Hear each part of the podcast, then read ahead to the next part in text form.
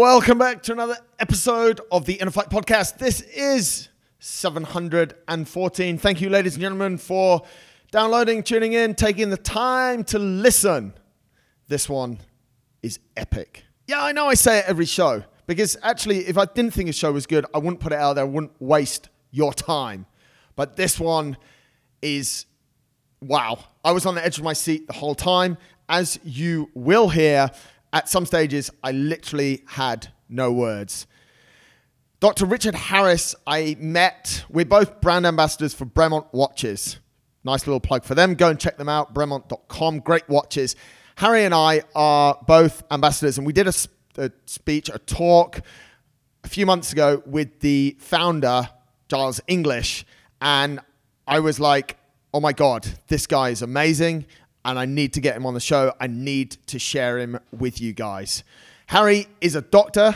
He also has some, so he's, he's quite unique. He's got letters before his name, then he's got his name, so he's Dr.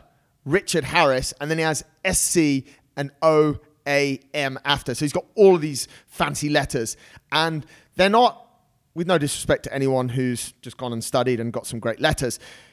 The letters, one of them stands for Star of Courage, SC. He was involved, along with a good friend of his, Craig Challen, in one of the most mind blowing rescues, maybe, of the modern era in a cave in Thailand in 2018. Some of you may or may not remember it. And quite thankfully, in this show, he talks us through pretty much within 45, 50 minutes, that whole rescue. He's an incredible guy. There's an incredible amount of content about him and Craig now on YouTube, which I will put some links to in the show notes. If you're interested in this stuff, as you could probably tell I am, then definitely check that out. And also go and check out his podcast. It's called Real Risk, where he talks all things real risk. This will have you on the edge of your seat pretty much the whole way through as I said, I was lost for words at some points. Harry is an epic bloke, and what him and his colleagues, the people that he was working with in Thailand, did was absolutely incredible. Harry, thank you for your time. Ladies and gentlemen, let's jump into today's podcast. There we go. Ladies and gentlemen, welcome Good. back to the show. And I'm joined from Australia, Dr. Richard Harry Harris. How are you, mate? G'day, Marcus. Great to join you tonight or this morning. Where are you? Dubai. We're Dubai, mate. So we're about lunchtime. So we're you're probably just calming down, and I've just had my lunch and a coffee, and I'm ready to chat. yeah, well, I've just had my tea and my coffee. So very good, mate. I mean, mate, as a little bit of background, we obviously we met on a on a chat a few weeks ago. We we both have the, I guess, good fortune to represent Bremont uh, Bremont watches, and I was fascinated. I read your story when it happened back in 2019, um, 2018 into 2019, and and then chatting. Then I was like, I've got to get this guy on the show. So, yeah, that's kind of where it comes yeah. from, right? Well, my life has certainly changed since that event in Thailand. So um, you're not the first bloke who's asked me to chat about it since then, and I hope you won't be the last because um, I have to be honest, the story is pretty amazing, and it's uh, a real privilege still for me to be able to tell it and to have been part of it. So I'm uh, I'm more than happy to chat. You said something that I want to kick off with, mate. On when we had that chat on Bremont in the earlier days. I mean, it's only a few years since, but you kind of have not been one for what I think you said it's something like media limelight. What's your, you know, but now I, you go on YouTube and you're all over it, mate. What's where? What's the background there? Oh, I think, um, like most people, probably the majority of people, I was very shy in terms of public speaking and um, had no desire whatsoever to be in the media spotlight. I never sought fame or, or uh, um, never, never felt like I wanted to be the centre of attention. I'm just a fairly normal and private person, and uh, this event kind of changed that for me, and it, it, was really outside of my control, to be honest. But for the first few months, I essentially hid away from the limelight. Uh, you know, when we returned from from Thailand.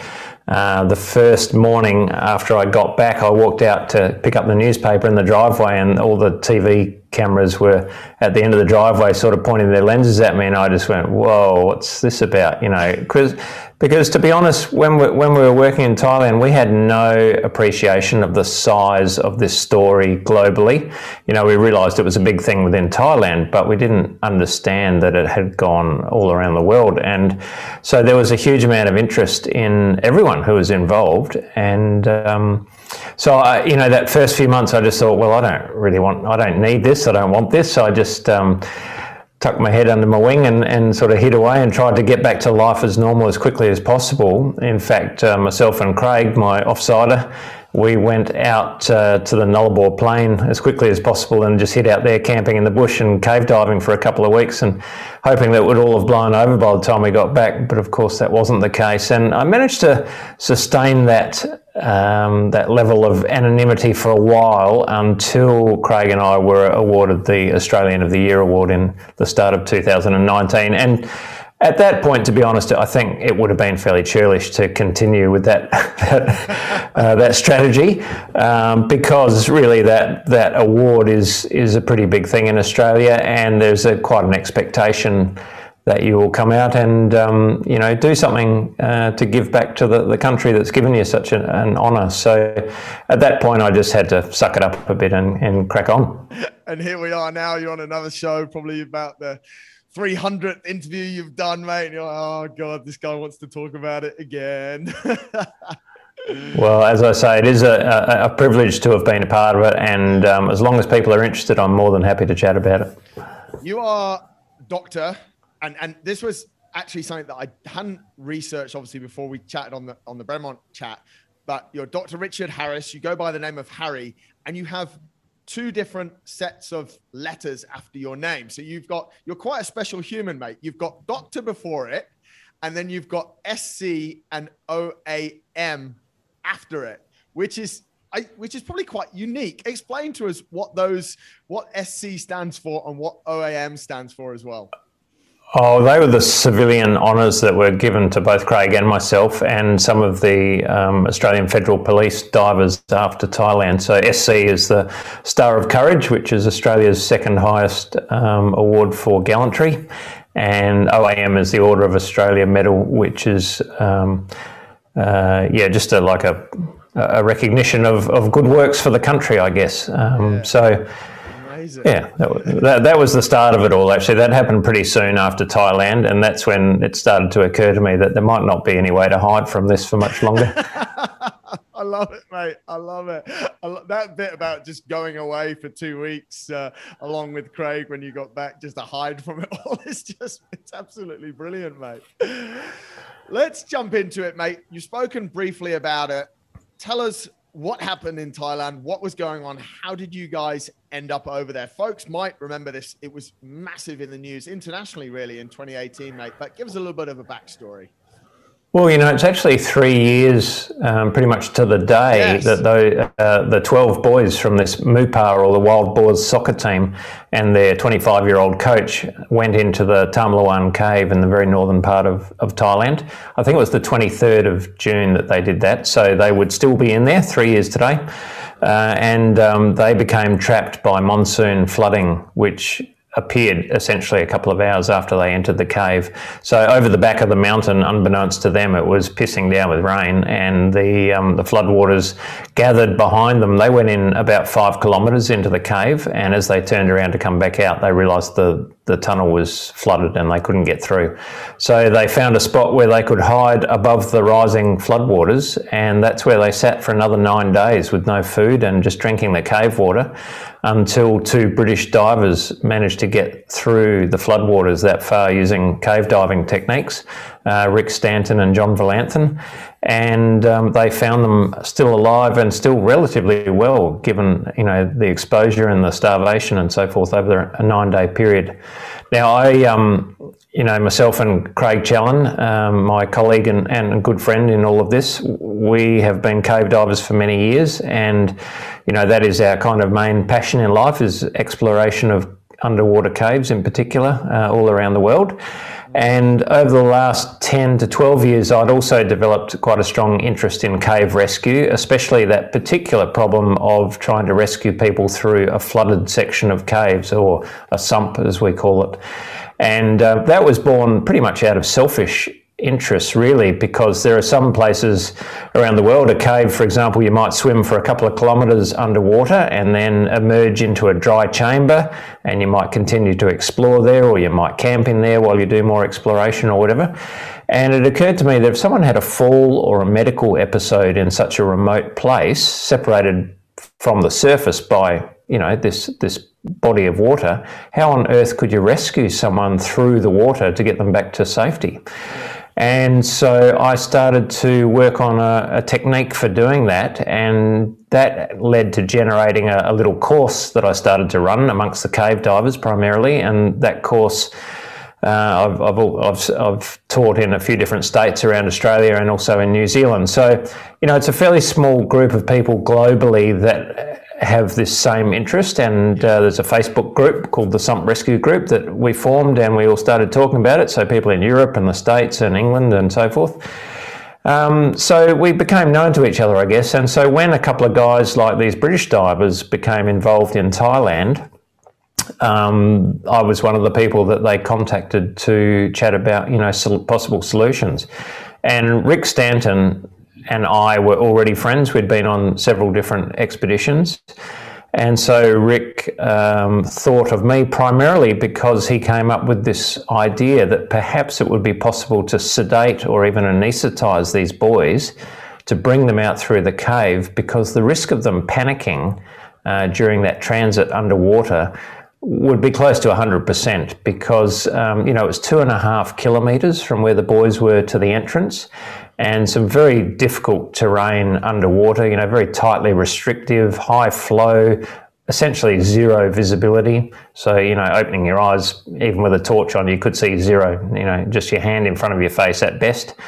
Um, so the idea of someone who wasn't a diver, let alone a cave diver, making a three-hour trip underwater, underground like that is just incomprehensible. So they really needed a plan how to get these kids out in one piece. And you know, anyone who panics underwater dies very, very quickly. There's just uh, it's a, a, rapid transition to through panic to death and drowning. So Rick had this idea, which um, he he put to me on the phone. So you get the, you get a call, mate, and you, you I presume you'd heard the news of, of what was going on, and, and you get this call from Rick and you're you're sat quite comfortably, probably a night like tonight. You've just had your dinner, you're sort of winding down for the day, and it's two things: you're you're an anesthetist, and and you're passionate about cave diving. Your mind must have just gone like, oh my god, like what's happening? Well, I had been following the story.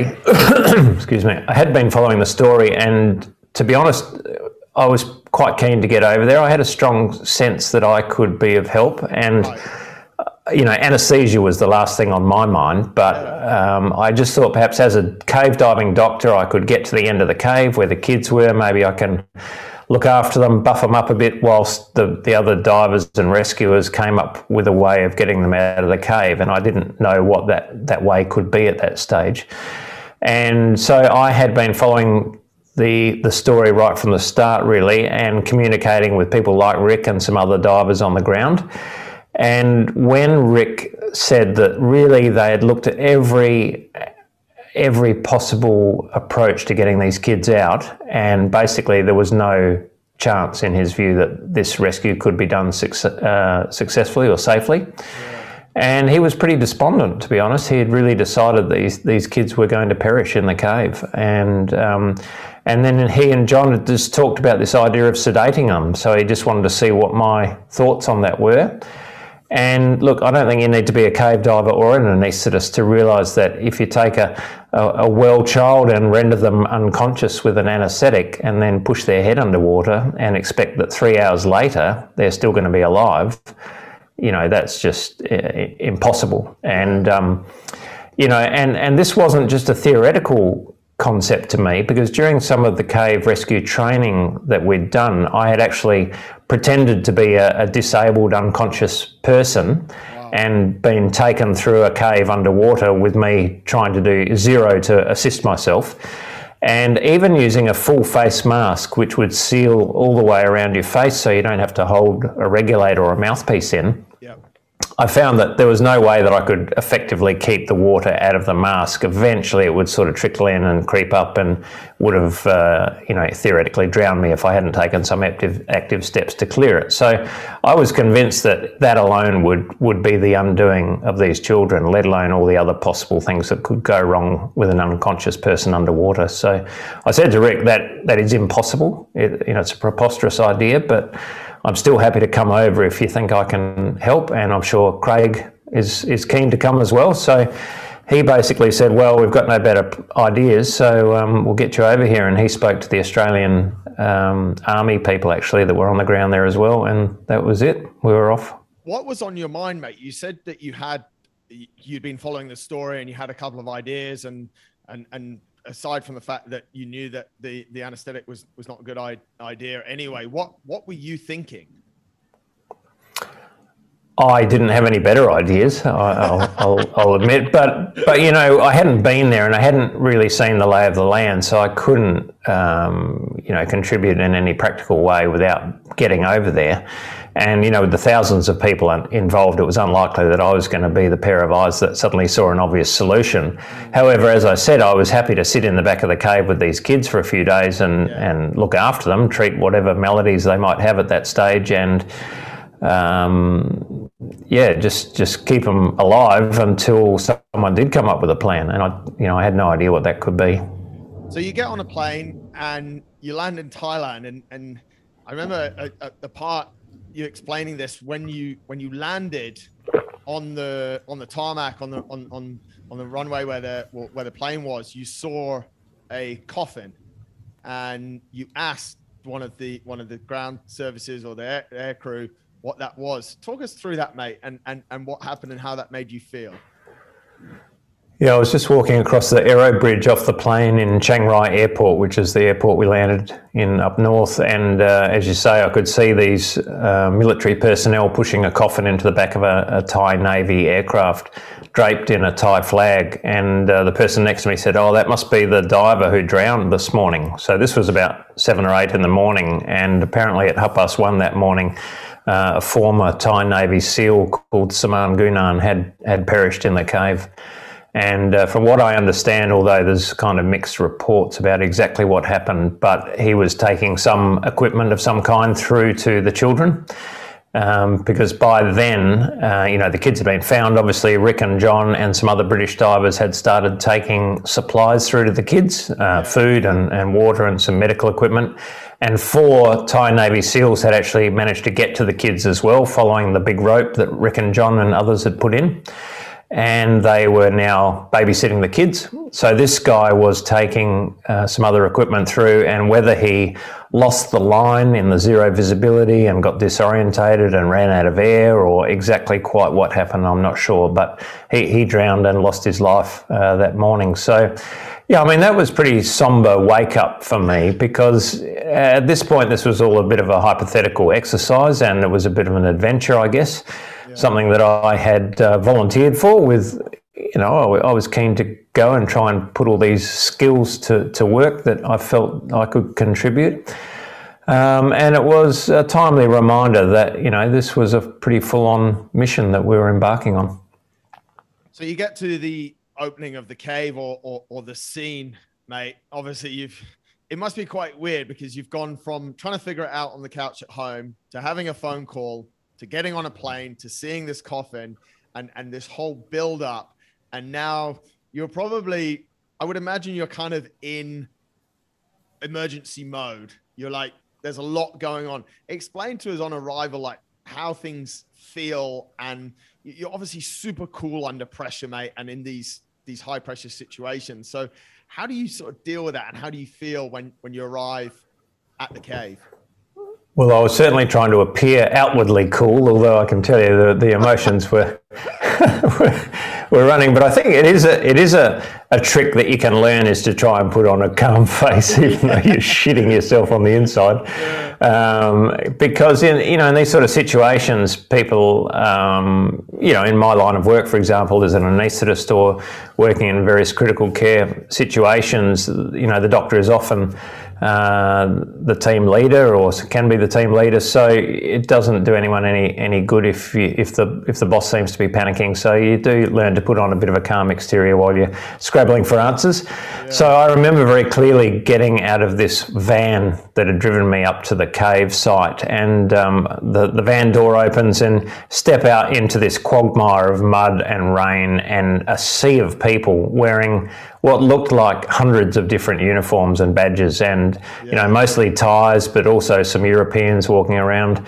And it, it looked completely chaotic and disorganised. But after a while, you start to see there is some order to things, and in fact, you know things were going along pretty well by then. I mean, they'd been there for um, what twelve or thirteen days by the time we got there, and um, you know, the media throng immediately gathered around me. Here's a new face. What's this bloke bringing to the to the party? You know, and uh, and so that was my first ever experience of that paparazzi, where you know you've got 20 cameras around you, all poking microphones in your face. Who are you? What are you doing here? Oh, you've got an Australian aid shirt on. Um, what's your role?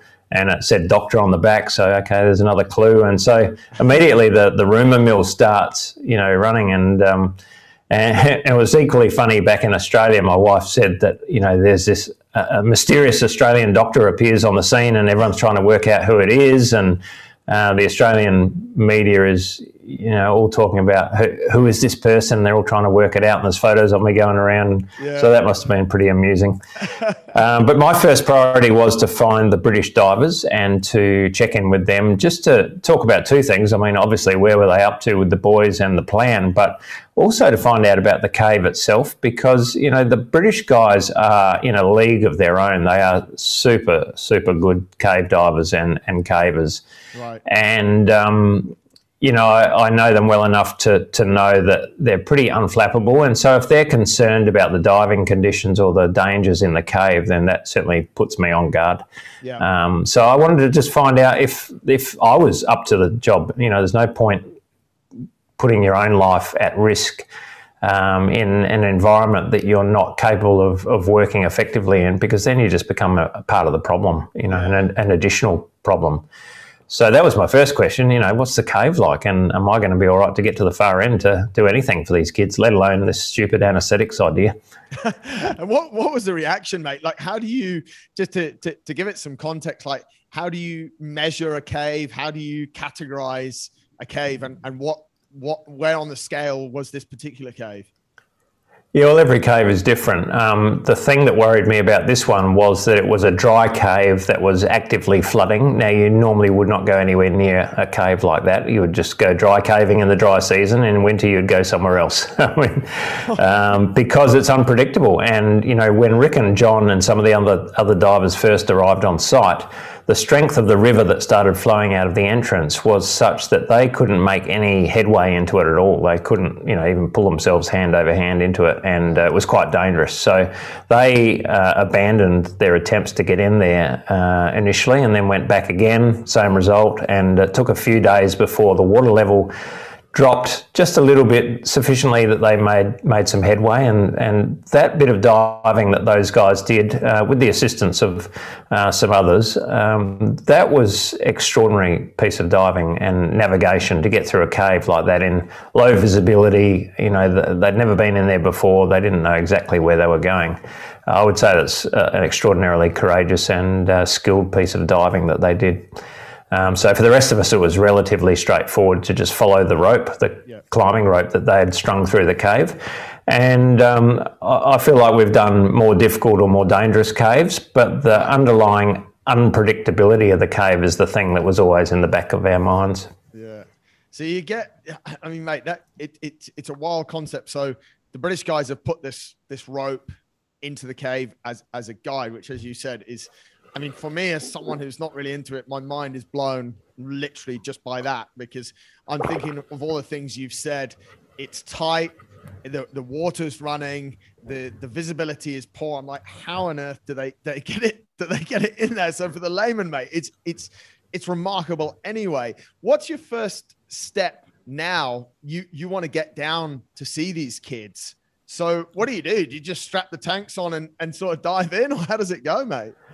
Well, pretty much. Um, you know, when the when the visibility is so low, you're essentially diving by yourself. In fact, we we do some planned separation between us because the last thing you want is to be trying to winkle yourself through some tiny little crack um, in zero visibility in high flow water. It, it's kind of a three dimensional Tetris problem solving sort of thing. And it just takes time and you don't want to be rushed or, or rush it. So the last thing you want is someone up your backside, you know, trying to push you through or, yeah. um, you know, you might need to reverse and try again, something like that. So we, we always separate ourselves by, you know, five ten minutes or whatever so that we have plenty of room. And then we'll get to somewhere in the cave that's open and clear and uh, maybe it's a drier section where we could stick our heads up above the water and we'll stop there and wait for the, your mate to catch up and then right. continue like that. Um, so that's that's the way you approach it. You just put your head underwater and start following the rope. And uh, you know, we get a briefing obviously from the Brits yep. to say, you know, you'll get to this section and don't be fooled by the little rope that goes to the left. That's a blind ending. So keep to the right. And of course, you immediately go up the blind ending a few times before you work that one out. Um, but you know, remember this is what we do on the weekends. This is what yeah. we do for fun. And um, so whilst some of your listeners might be thinking that doesn't sound very cool at all. That it, it is something we enjoy. That kind of the diving and the problem solving and so forth. As long as it's all under control and within your experience, then it's all okay. So there's half of you that's that's almost in a way quite excited because this is a new cave. It's something different, but you've got this this huge burden of these lives at the end of at the end of, of, of where you're going that have been in there for sort of 12 days. That that must be a really sort of interesting situation to be in. Yeah, well, the fact that the kids were there at the end of this quest for the end of the rope uh, did take the shine off it a little bit. Yeah, uh, yeah exactly. You know, it would have it would have been a you know a decent day's caving if it wasn't for the problem that uh, lay ahead of us. Um, so yeah, or the whole time you're just thinking, oh, don't cock this up because you have to get yourself to the end of the cave because these lives are at stake. And, you know, still the chances of successfully getting any of these 13 boys, plus now four Thai Navy SEALs, um, who were an additional uh, group of people who were equally in danger, to be honest, because they uh, probably had insufficient air to get themselves back out of the cave. So we had to take fresh cylinders in for them. So, you know, there's a lot at stake, yeah. So you get there and you find the Thai Navy SEALs and you find the football team, mate. What's your first sort of reaction to the situation? I was really impressed by how calm and upbeat and well they all looked. Um, remembering that they'd had a few days of food in their bellies by then, so that, that had improved their outlook a little bit. And they now had the company of these four pretty impressive adults in the in four Thai Navy SEALs, one of whom was uh, an Army medic or an, uh, a Navy medic and one of whom was a doctor who is a singularly impressive guy called Dr. Pak, who was uh, a, a, doctor but trained in all the branches of the special services, uh, special forces in, in the Thai Army, Navy, and Air Force, from what I understand. Wow. He was certainly an Army, I think he was an Army, um, fairly high ranking Army officer and he was uh, had an airborne uh, badge, and he was a Thai Navy SEAL. So you know, a little overqualified, I would say, to be sitting in the mud of, at the back of a cave in Thailand.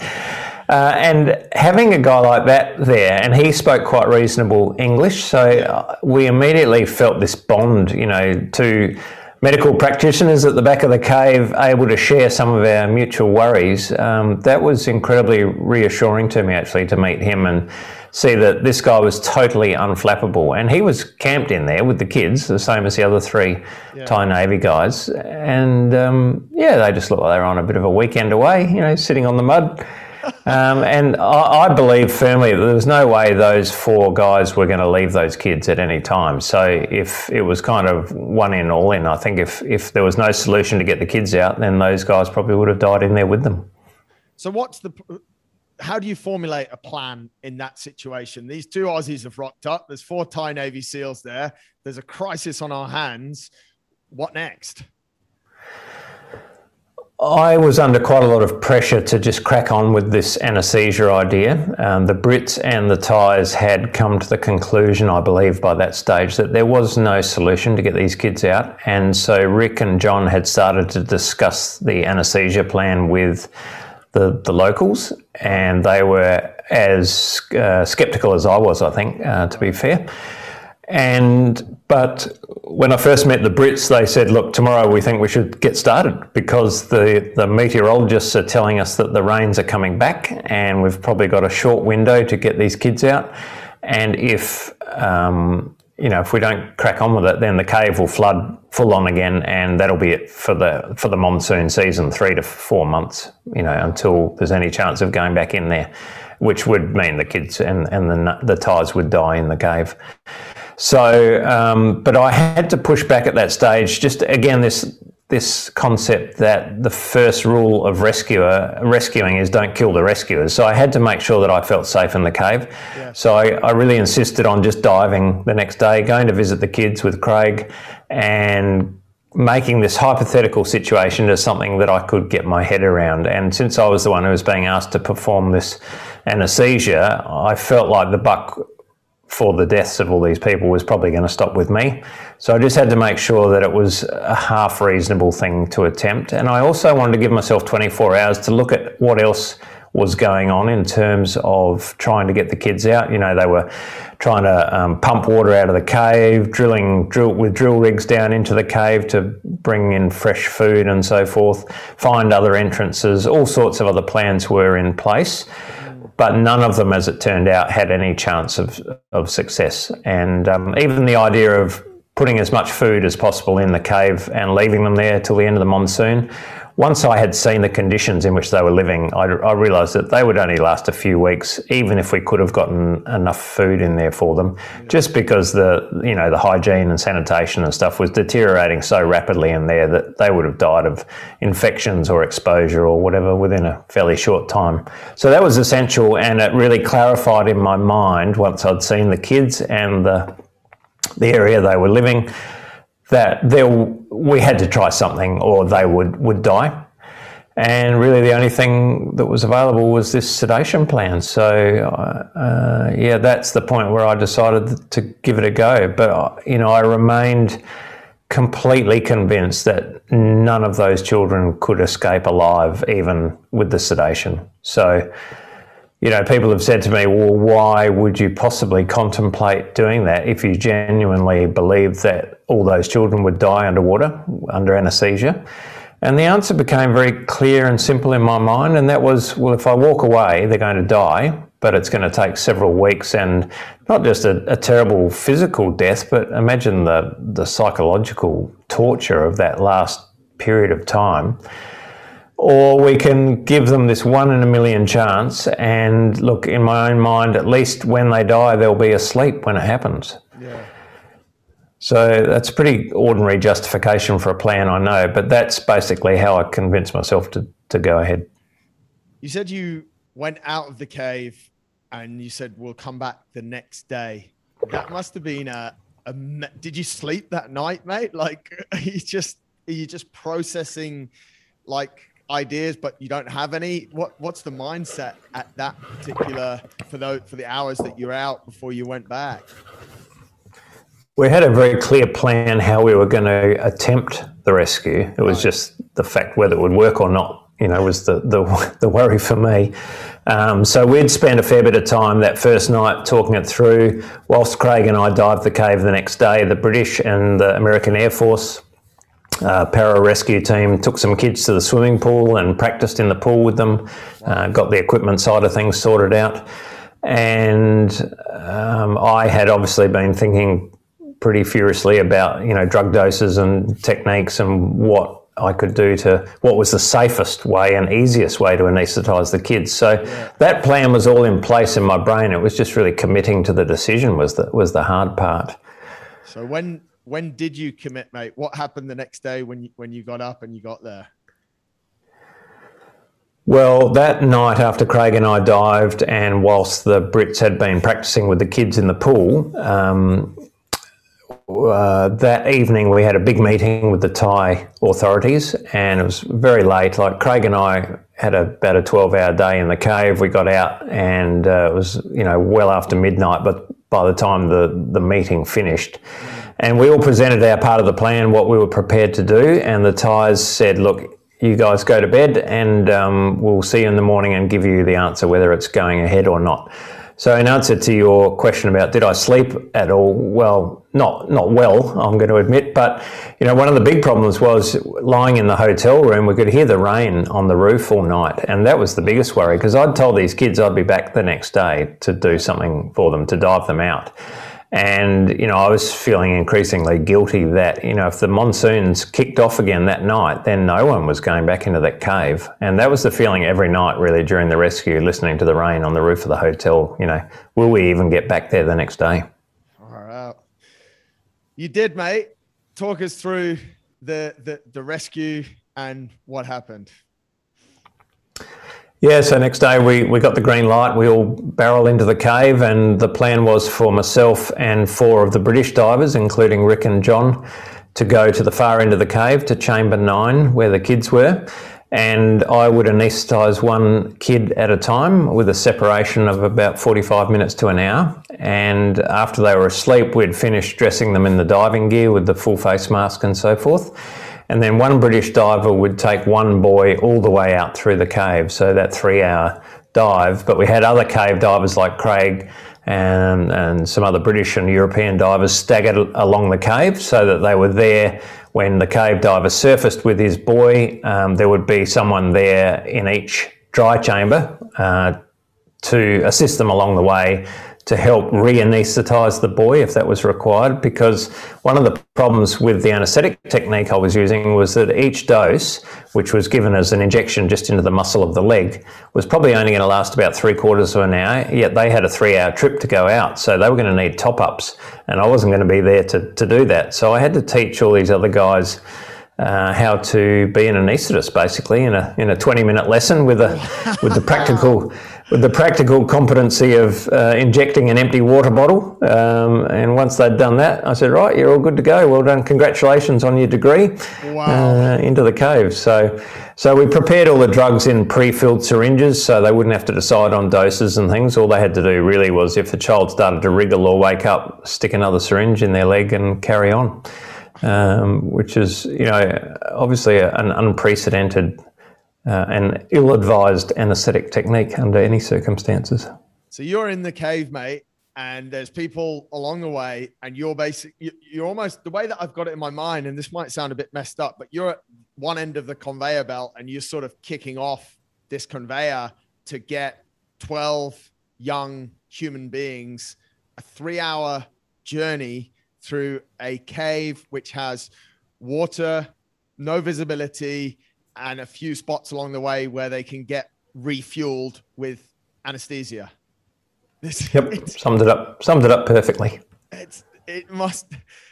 Wow, I'm a little bit speechless, mate. I, I've got all my notes, but I'm just like, I'm really now in there with you, and it's just.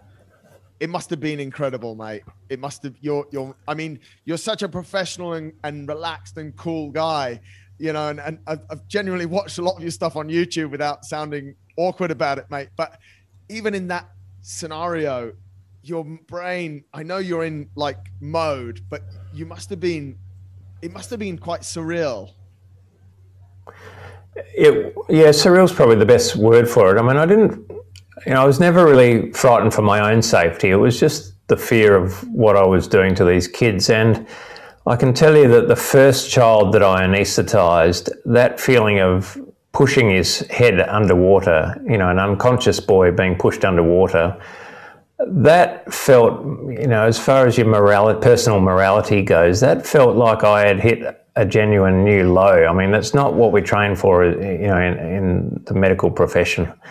Um, and I genuinely felt like I was probably euthanizing some of these kids or all of these kids at that stage. So I had to dig pretty deep in in terms of just finding that that courage to do that part of it. I didn't you know, the actual diving, the actual injecting, you know, working out the recipe and so forth, that felt very much like a, a day at the office almost. Yeah. I know it was, uh, you know, an unusual workplace for, the, for, for, that day, but, you know, I have worked in strange environments doing this sort of stuff with, um, you know, working in the, the helicopter retrieval service in, in places like Vanuatu and um, remote area medicine is not unfamiliar to me. Yeah. But, uh, you know, you don't start your day's work expecting that all your patients are going to die, uh, especially when they're perfectly well and healthy before you start. You know, it's not it's not cool. so, how long did it take, mate? How did it go? There must have been. I can't help but think it didn't go super smoothly. What what was it like that actual rescue time?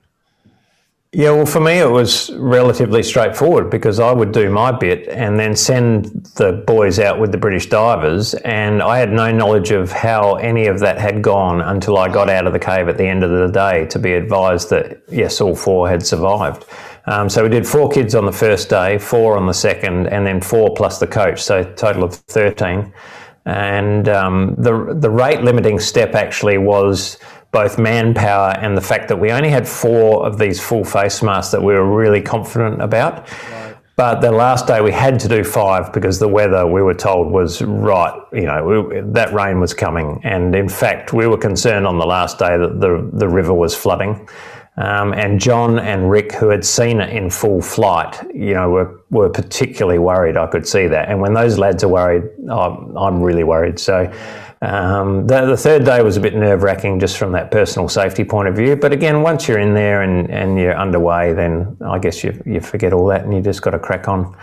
Um, but the feeling of being told at the end of each day that all the kids had survived, yeah. I mean, the first day it was totally unbelievable. I mean, I, I was swimming out you know, alone with my thoughts on that at the end of that first day, just bracing myself for the news that, you know, these four boys had died as I'd expected yeah. and how I was going to deal with that and what I was going to do with that information. You know, was I going to be able to go back and repeat that the next day or um, if I did, what was I going to say to the remaining boys? Was I going to have to lie to them? Um, yeah. You know, a lot of lot of big questions there, which I'm very glad I never had to to face when you arrived back on the second day, did they ask you how are the guys? Like, are our friends okay? Well, you can imagine I was pretty um, pleased with myself at that point, so I didn't even give them a chance to ask. I just yelled out, "They're okay. Your mates are fine," you know. And Dr. Pak's obviously waiting for that, and he translates. And so then it's like all the hands go up. Yeah, I want to go next. Pick me. Pick me. You know, they're just um, they're keen as mustard. But I you know, I was thinking, what was I going to say to them if, if even one of those kids had died? And Craig and I had talked about this before the first day, and we decided that I was going to have to lie. And, right. um, you know, because there was one thing I knew I could not do, and that was drag a child kicking and screaming down to the water, yeah. inject them, and, and send them on their way. There's no, I had to have their cooperation for me to be able to, you know, do this. Were you the last person out of the cave? Look, that's been written uh, in a lot of places. I was certainly the last person to leave the far end of the cave, but sometimes I would overtake people on the way out, sometimes not. So, I, look, I'm not really sure to be honest, but yeah. Um, yeah, you're essentially everyone's on their own, so it doesn't make much difference. But when you exited the cave for the final time and you got out at the other end, mate, there must have been an, an array of different emotions and, and thoughts inside of you. Oh, you know, I was so exhausted. That was the that was the main emotion. That was like, my God, thank God I can have a decent sleep and a beer. yeah. uh, but but uh, it really started to strike me how awesome this whole thing was as we walked out of the cave that last time. And everyone, of course, outside was all celebrating. There was singing, shouting. Everyone was cheering and clapping. And there were thousands, literally thousands of people outside the cave, and they had all lined up in this sort of um, procession of honor. And so every person who was in the cave who came walking out got this sort of line of people, everyone shaking your hands, patting you on the back, and then in turn you would join the end of the line and, and do the same for the next people coming out. And that was, you know, that's like the the most exciting and happy, you know, half an hour, an hour of my life. It was just it's very hard to describe that that feeling. I can imagine. Mate, I can't help but ask because you you didn't think it was a good idea it did work. You got everyone successfully out of it.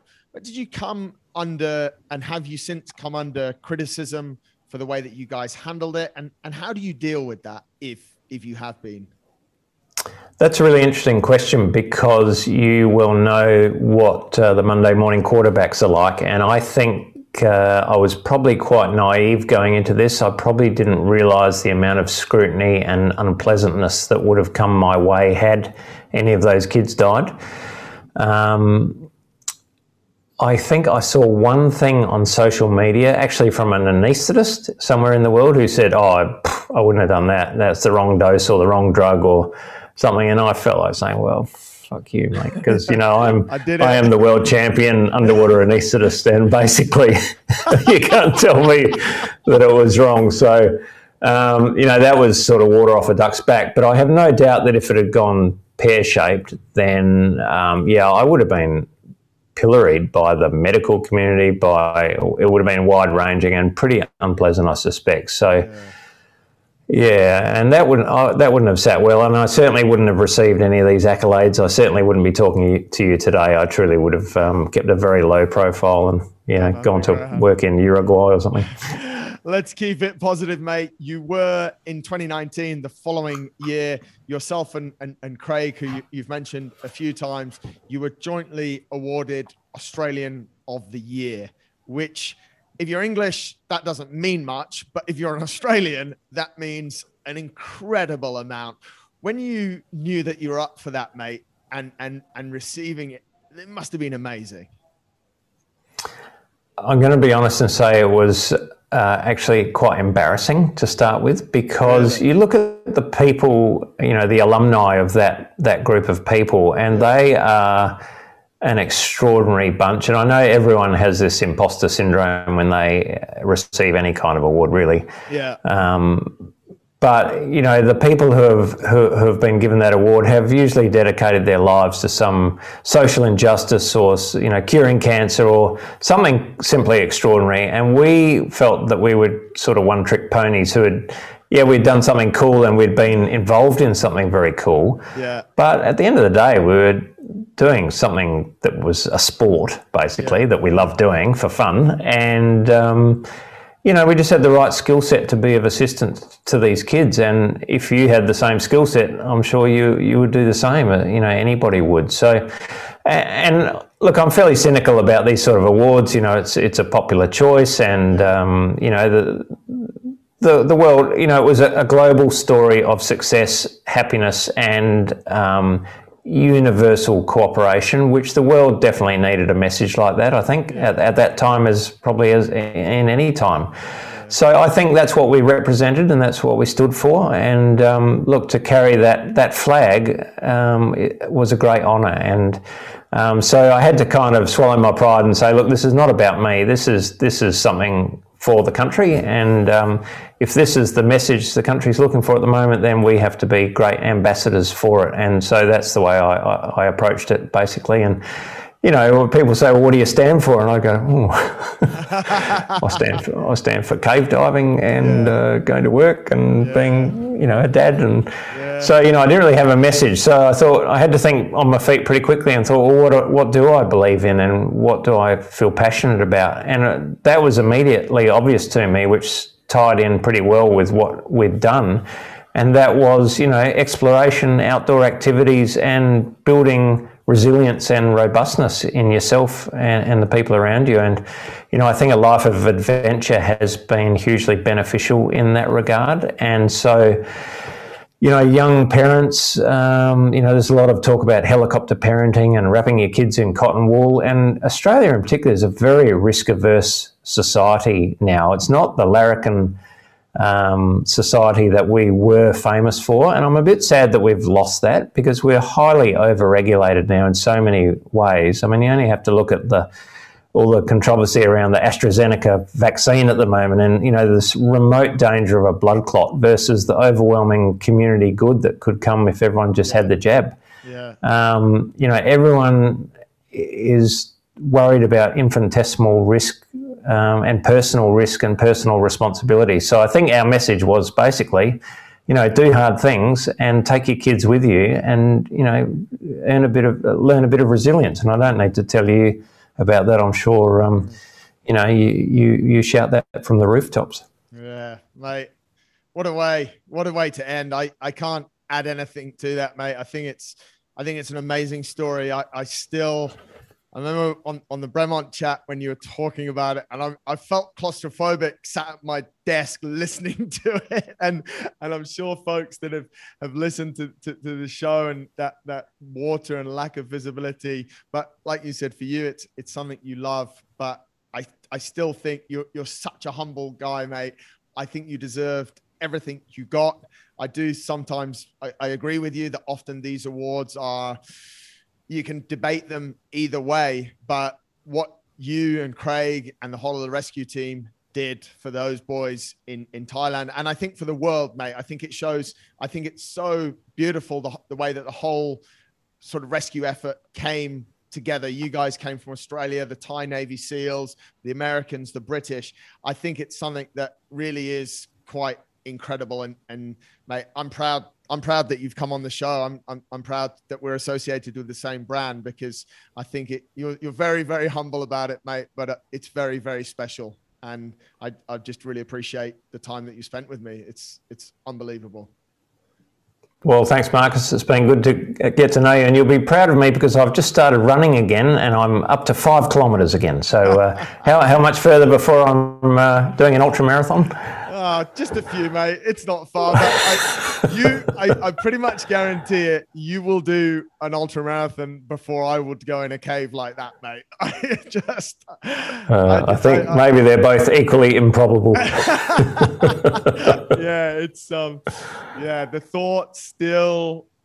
I, have literally. There's not been many days since since we chatted on the Bremont chat that I've not thought about what you went through. It's it's wild, mate. And and I hope a lot of people do a bit more research on you. I'll put some links in the show notes and to to what you guys did. There's there's obviously now that you do speak to the world, mate, after your your slight time underground with with Craig or or or away from society to sort of cool off. There's there's some beautiful content about what you guys did. So I'll share some of that in the show notes if people want to uh, to find out more and and try and understand. I don't think I'll ever understand the magnitude of what you did, mate. It's it's incredible. Congratulations. Cheers, Marcus. Great to chat.